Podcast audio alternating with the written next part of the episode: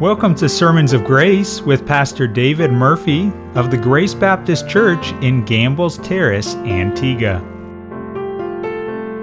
Last week in our study of the book of Romans, chapter 12, Pastor Murphy showed us that the spiritual gift of ministering means being a servant in our actions. Today, we'll see how this gift is to be exercised. All right, turn your Bibles with me, please, to the book of Romans. Romans chapter 12. I'd like to read from verse uh, number 6 of this chapter. And uh, we'll finish at uh, verse number 8 of Romans chapter 12. Having then gifts differing according to the grace that is given to us, whether prophecy, let us prophesy according to the proportion of faith, or ministry, let us wait on ministering, or he that teacheth on teaching, or he that exhorteth on exhortation, he that giveth, let him do it with simplicity, he that ruleth with diligence, and he that showeth mercy with cheerfulness. I hope you see the, the importance of this, uh, this particular special practical gift that Paul is talking about. Now that brings us to the second point. That's, that's what it means. It means servant, being a servant. That's what it is, being. And by the way, are we not all to be servants? Our Lord said, Look, I, your Lord and your master, become your servant. If I wash your feet, should you not wash each other's feet? In other words, if I take a servant's role, should you not also want to take a servant's role? We're all here to serve. We're all servants. See? I think I told you that when I was uh, running the school for a year uh, after we had the problem with one of our principals, I went to a big meeting with all these principals and uh, they were asking what you're doing in school and so on and so forth. And this person got up and said, I, you know, I'm creating princes and, and kings and so on. I got up and said, we're creating servants for Jesus Christ. And everybody went silent. Didn't expect to hear that. Did not expect, that's what we're doing. We are creating servants, people who want to serve the Lord. See? We are already princes unto our Lord. We don't need to be princes, but we need to be servants. See? That's the emphasis in Scripture.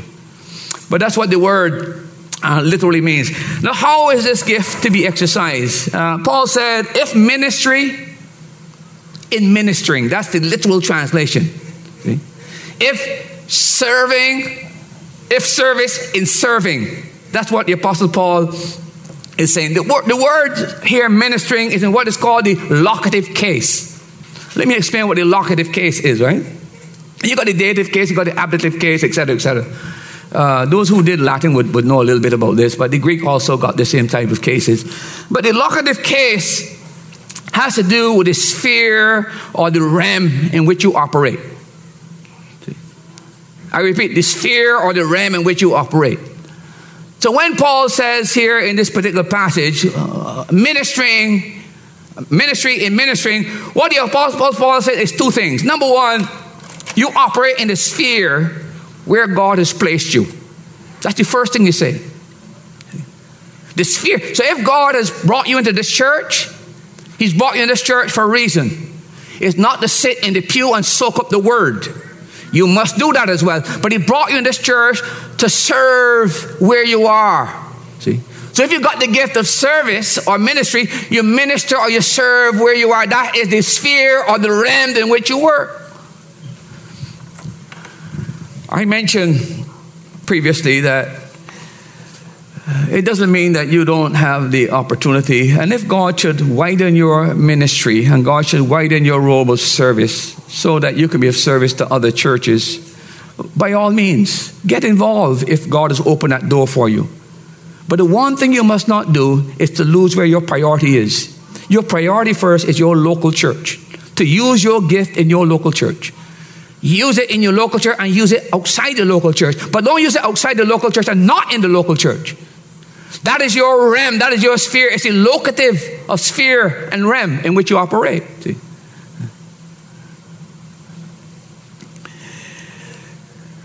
The second thing I would suggest to you that this is saying when Paul says about if ministering, uh, minister, or if service serving, The locative location also means this that you ought to exercise the gift in the area in which you are gifted. You should concentrate on that sphere that God has given to you, that realm that God has given to you. See? You must try to make that gift and to use that gift. You must be concerned about that gift. Do not cast a covetous eye on somebody else's gift and become so jealous and envious of that other person's gift that you keep wishing you had that gift so that you don't use your gift. Uh, when Paul says here, uh, in this particular passage that if, if ministering minister not only the, in the sphere of the church but in the sphere of your giftedness see?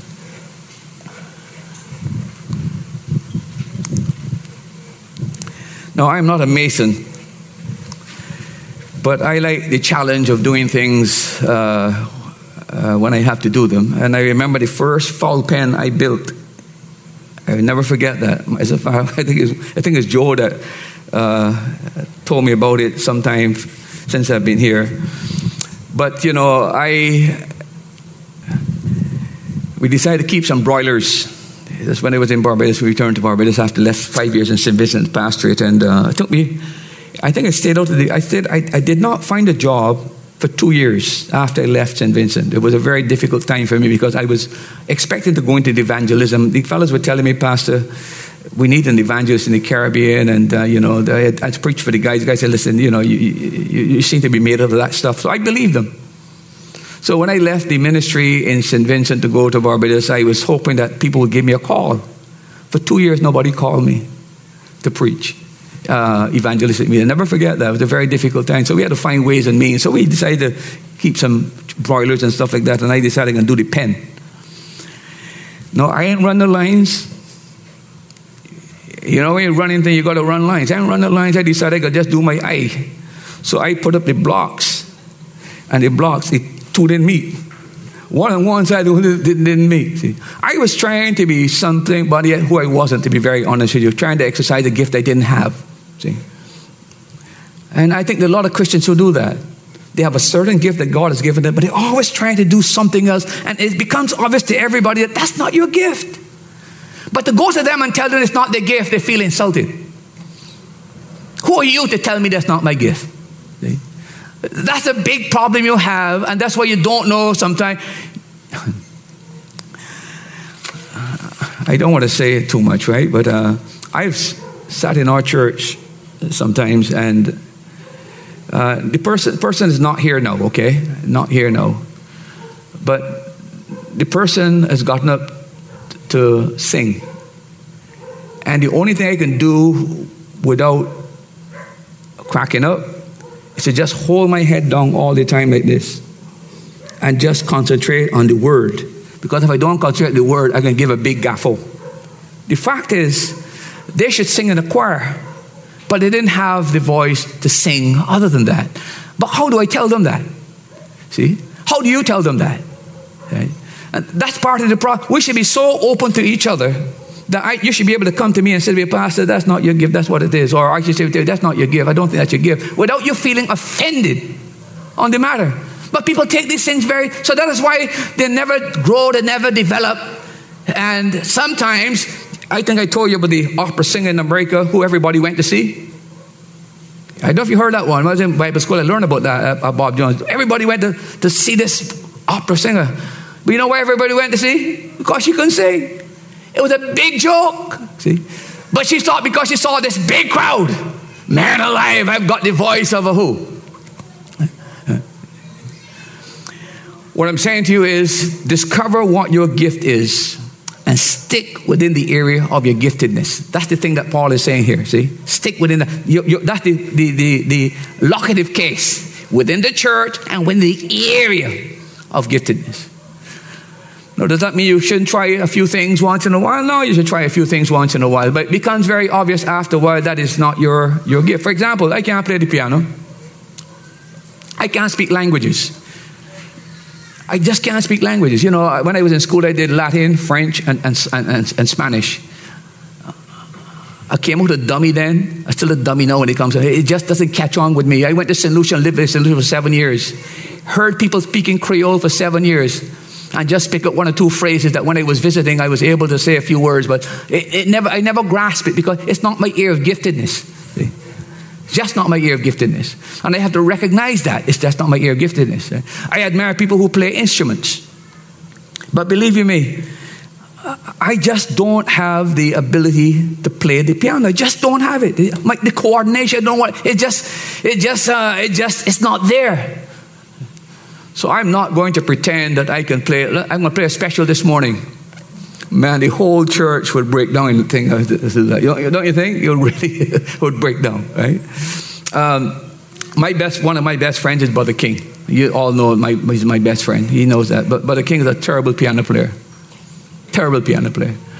You know how many times I told Brother King, I said, Brother King, your gift God has given is your voice. You got a unique voice. Develop that voice, for continue that voice. I said, but when you come up and you're playing, there's no relation between what you're playing and what you're singing. I've told him that. Told him that. Concentrate. Your gift is your voice, King. You got a unique voice. But you know, I've told him that several times. It doesn't make any difference. He will still come here sometime before he preach. He'll go up, and I try and make heads or tail what, what, he's, what he's playing with what he's singing. The two don't coordinate. Now, you may not agree with me on that one, but you've got to be blind if you don't see that. See? see? Stay in your area of giftedness. That's the sphere of your responsibility. That's the realm in which you should try to excel. See? You know, the people who are trying to do every, try to do so many things and never become an expert at nothing. We call them the jack of all trades.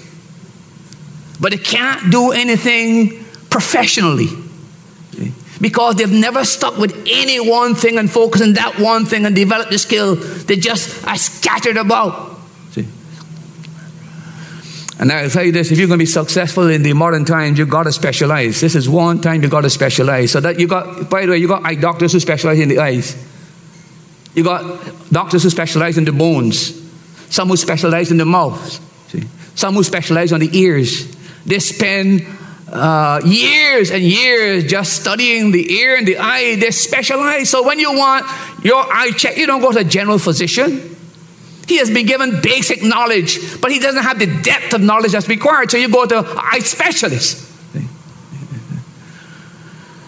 Far before this idea of specialization was ever touted, the Bible has always said to you, this is your sphere, focus on this. This is the specialized area that God has given to you. Now, does that mean you have one gift? There's some people who have two, three, four, five gifts. So it's not a question of you can have many gifts. All I'm saying to you is whatever that gift is, use. See? And by the way, if you are a person who believes you've got a, a, a, certain other gift and you recognize somebody in the church has that better gift than you, go to that person and say, you know what, you do a better job than I do. I think this is your of specialty. See? We must help each other in these regards. And that's what the Apostle Paul is emphasizing here in this passage. So, uh, the secret of happiness for you in the exercise of your gift is to know who you are, what God has given to you, and to use what God has given to you to the best of your ability to develop that gift and deploy that gift in the ministry. Right? That's the best thing. If you want to be happy, uh, in, in, in, the exercise of your gifts. So not only the, we have what the gift means, but also where and how that is to be exercised. It's to be exercised in the sphere of the local church that God has called you to to use, but also you must also focus on the particular gift of God to develop that gift and hone that gift and perfect that gift in your life. See, that's what you do. That brings me to the third point this morning. Where do we find in the Bible uh, any biblical example of the exercising of this uh, gift of ministry? Uh, is there any way we can flesh it out so we have an idea in more concrete terms of, of what this means and how it's supposed to be used?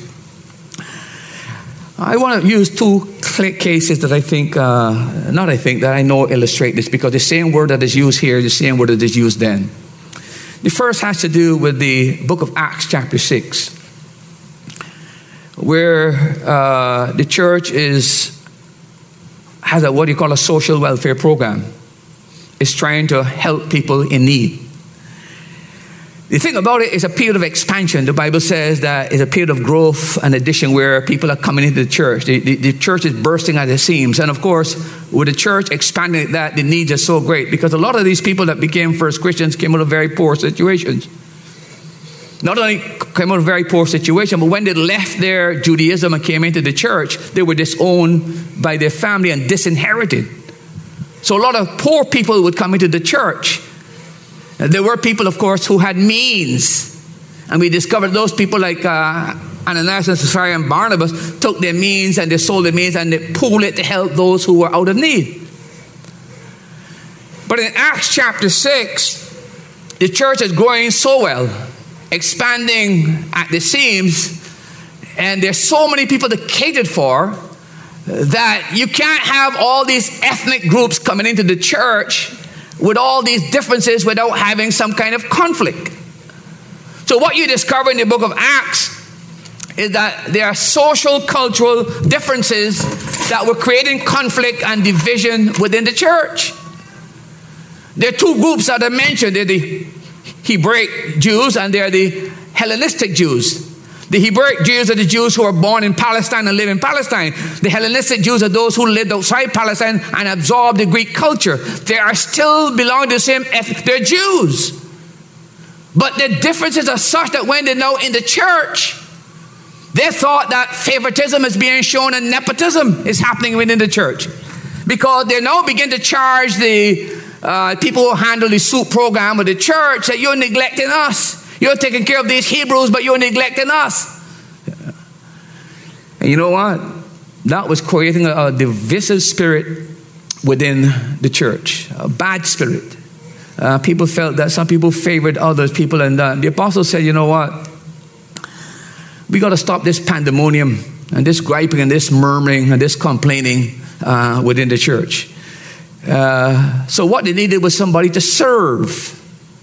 Serve tables. That's what the term is used. Serve in the soup kitchen, if you please. See, they needed somebody, some people to do that because the apostles were being distracted. They're trying to settle all of these issues, these conflicts, and these murmurings, and they're distracted so they can't get themselves to prayer and to study of the word. And they said, No, no, no, no, we, we just can't. We got to solve this problem. We need servers. We need servants. We need ministers. And in Acts chapter 6, they did six things. Number one, they called for a general meeting of the church, all the members. They said, I want, we want to meet with you. Number two, they outlined their priorities. They said, Look, we've got some priorities. Our priority is to study the word and prayer. That's our priorities. Number three, they said, Listen, we need people, and they gave a short job description of what we need. We need people who can serve tables, who can serve soup, see, who are willing to take on the practical task of meeting the needs, the practical needs of the congregation. What else did they do? Well, they set qualifications for those people. These are the type of people you look for. Men of integrity, they talk about who had a good reputation. See? Number two, men who are controlled by the Spirit, filled with the Spirit, Spirit controlled men. And number three, men of wisdom. They got to be able to negotiate between these two competing factions. Do they have the negotiating skills to solve the problem? So they set out the broad parameters and gave the job description and then outlined the requirements, the qualifications that were required. And then the fourth thing that they did they said we're going to limit how many people are going to be on this, this board or part of this, this committee. We, we, we, just want you to take seven out of that. Now, notice that they played the leadership role in defining the job. They're setting the parameters as far as the qualifications. They're setting limits of how many they want. That's the apostles' job. Now they say to them, okay, now we've given you these outlines. We want you to meet, and we want you to select. So the fifth thing they did was that they had the seven people democratically elected by the church members. And they chose seven of these men uh, for the ministry. And having been uh, democratically elected, the next thing they do, they took these men apart, they laid their hands on them and set them apart for this work of the ministry. See? And guess what? They turned it over to them. You know what the result was? stupendous results happen. Three things happen. Number one, the Bible said the word increased. The apostles were relieved. Now they can concentrate on the preaching of the word and the teaching of the word. Number two, he said, the disciples multiplied. Now, what's a disciple? A disciple is a learner. So not only are they preaching, but they're also teaching the converts and discipling people. And then number three, he said, and a great number of priests believed. There was conversion, evangelism. Now they're doing the concentrating their job. Now they're reaching people that they could not reach before, where these priests are now listening to the word. See? Those three stupendous results came as a, result of a simple job of turning over a task of serving tables to people who were willing to do it. See? Sometimes we, we underestimate and we diminish uh, those simple tasks that people have to do. People who are workers, people who are servers, and they don't get the credit that they are, that they do sometimes. Uh, because they're not in a teaching position, they're not in a preaching position, they're not in, you know, etc. But very clearly, they are central to the effective function of the church. And that's why after prophecy, Paul now mentioned this gift of serving. See? And look at the operative there. Uh, and the word deacon for the first time, the same word, by the way, that's used in this word. These seven men are what we call the first deacons in the church. But notice it came about as a result of a practical need that needed attention, not of the apostles where they're distracted, but of people who had the gift of serving. See? And who are willing to put themselves at the disposal to be selected for the task. The apostles just outlined the qualifications, and the church went ahead and did it. Now, let me draw your attention to the second example of this, this, this uh, gift at work. Turn with me to the book of Second Timothy, chapter 4.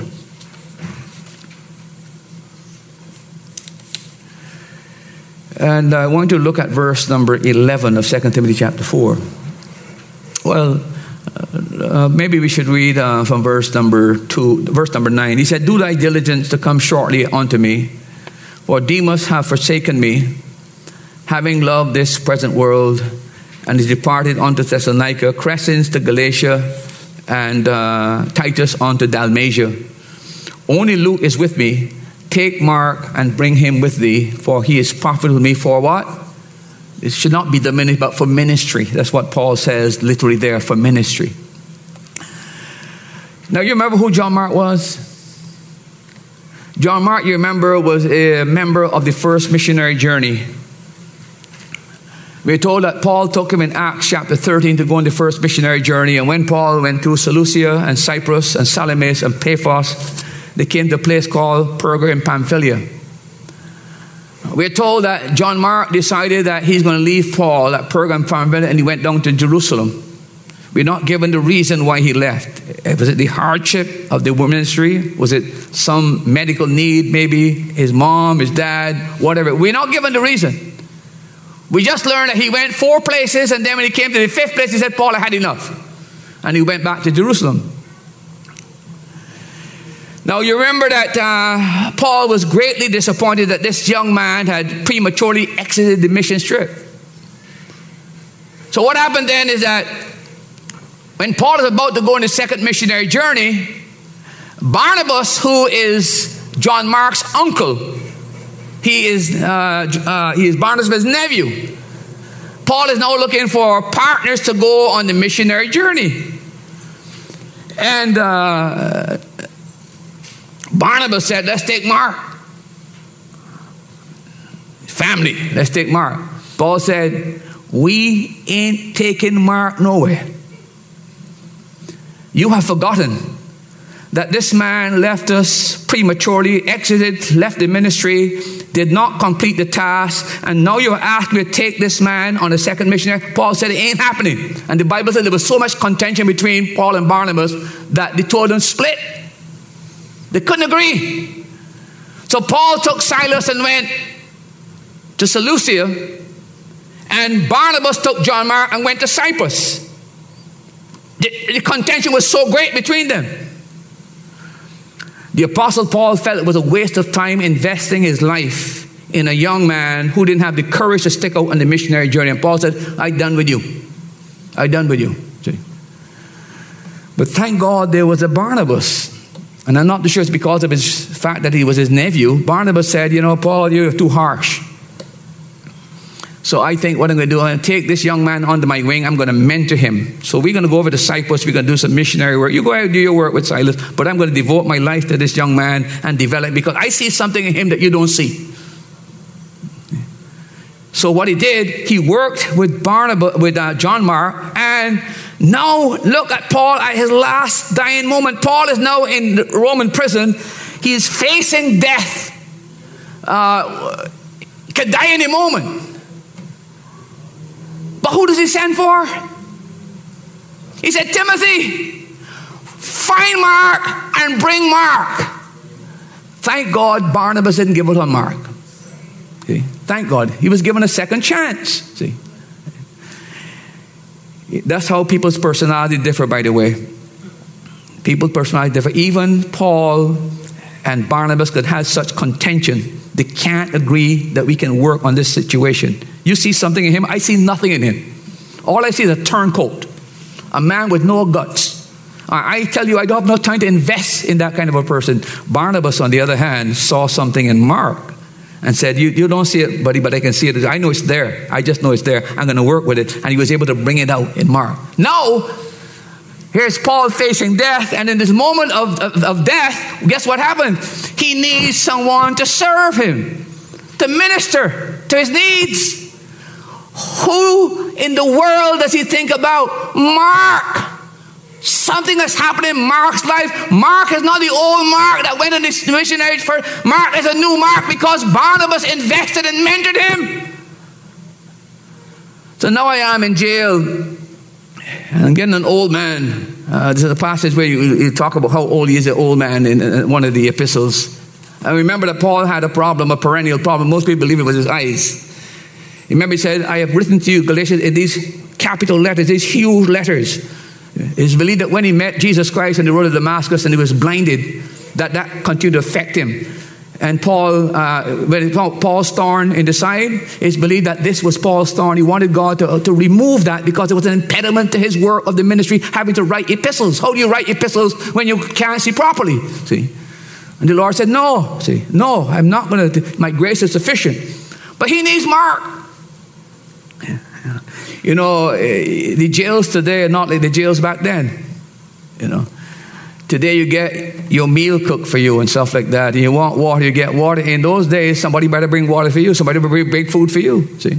So the menial task of maintaining Paul is now assigned to this. Besides, Paul is communicating with the other churches. He's writing epistles. How is he going to get those epistles to those places? He has to find a young man who's willing to, be, to, to, to, to set aside his time to go, to be active. Mark is that kind of a person. He's a hands on person. He, is, he has the, the, the gift of service, of ministering. And Paul said, Bring him to me. I need him. See, I'm handicapped, but now I need him. And thank God uh, that this young man made himself available. People can change. I know sometimes that some of you think I'm harsh. I am a very harsh person because I don't have time to put up with foolishness. Very, very honest with you. Life is too short. Very, very, very short, you know. The other people who have a more um, um, a more docile type of approach, or you know. But but for me, uh, I look at things in, in, black and white. I look at things that needs to be done. That got to be done. I look at people who waste time. I don't have time to waste time, etc., etc. right? Too old for that. When you're young, uh, I find the most impatient person is an old person. I used to thought the older I get, the more patient I become. But the problem I find is that because you realize that you are running out of time, your clock is running out so fast, you want to get things done. It makes you very, very impatient. So you don't want to stand in a lane. Honestly, you don't want to stand in a lane. Just, just, just, just don't. When you say, uh, time to leave, you want people in the car before you even says time to leave, right? You don't have time for those kinds because your t- clock is running out and you become very, very impatient to try to get things done. But um, clearly, Mark was one of those persons that needs special attention, and is fortunate in the case of the uh, he had an uncle who was willing to invest time in him. So he knew the value uh, of not giving up on a person too soon and the value of working and mentoring so that that person become a useful person in the ministry. So those are two very clear examples of practical things of this particular gift.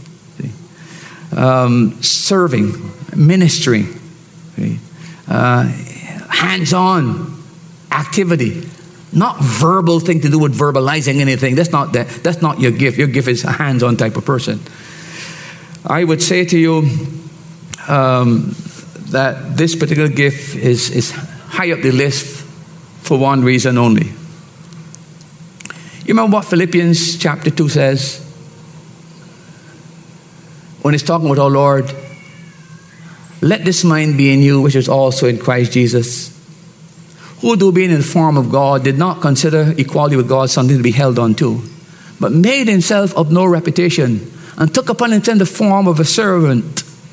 Ah, see that? Form of a servant, see? When you serve, you're like your master. And I think that's why this gift is up there, because he said, I did not come to be ministered unto, but to minister and give myself for others. Ministering, serving.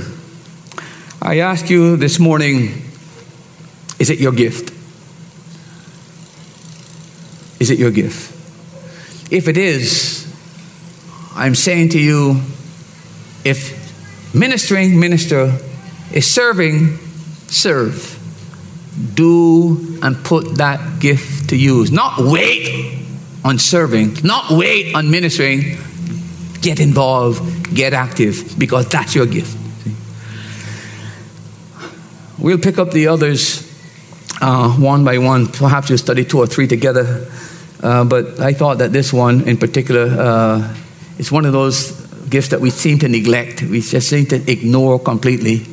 Uh, but you can see very clearly it's a, a vital gift uh, that was so crucial to the important success of the New Testament church in the book of Acts, and then also in the life of the Apostle Paul to have this young man to serve in this capacity. Let's have a word of prayer. Father, thank you for your word this morning. I pray that you would help each believer here to understand that God has given to them certain gifts.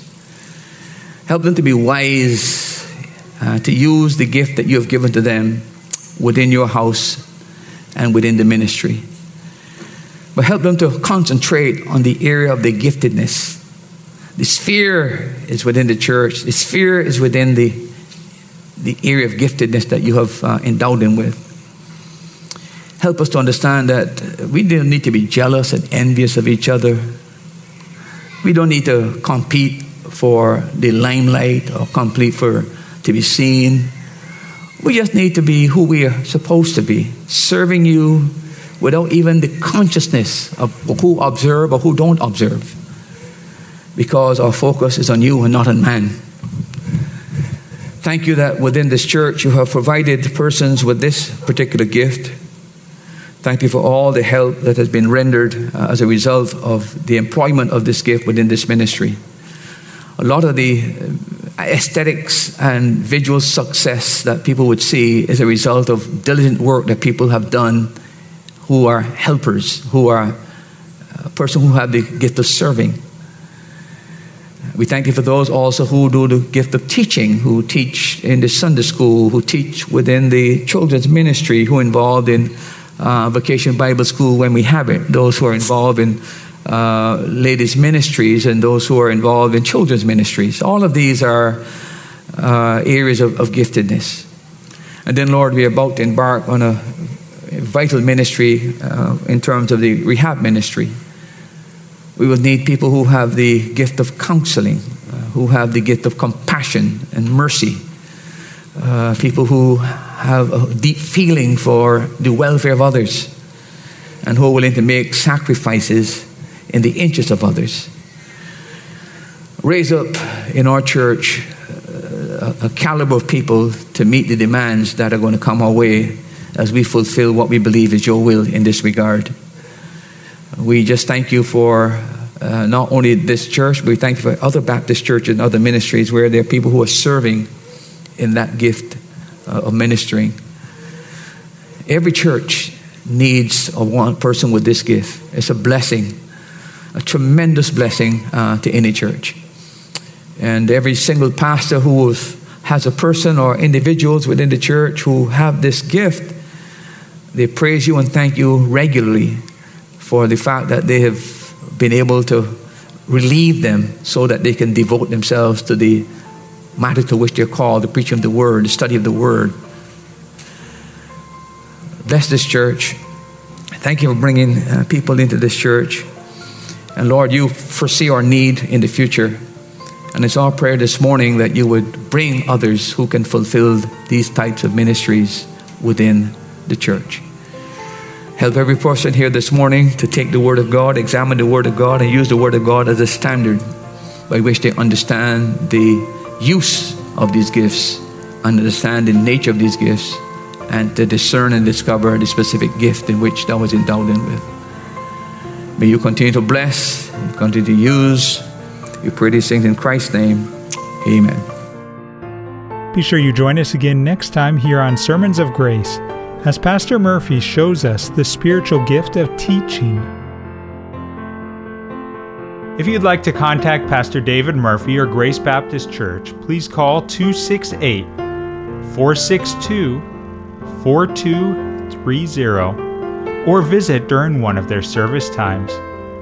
Sunday school is at 9 a.m., Sunday morning at 10 a.m., Sunday evening at 7 p.m., or Thursday evenings at 7 p.m. Grace Baptist Church is located on Rowan Henry Street in Gambles Terrace, Antigua.